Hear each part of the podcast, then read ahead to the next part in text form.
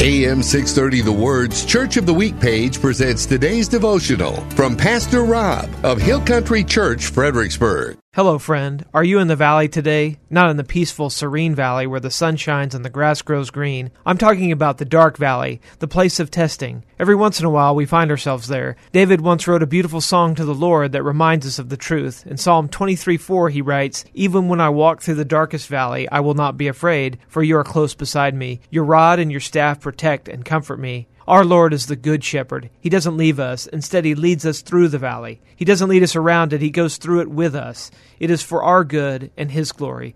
At the end of Psalm 23, it says that God's goodness and unfailing love are pursuing us. If you're in the valley today, let that sink deep into your heart.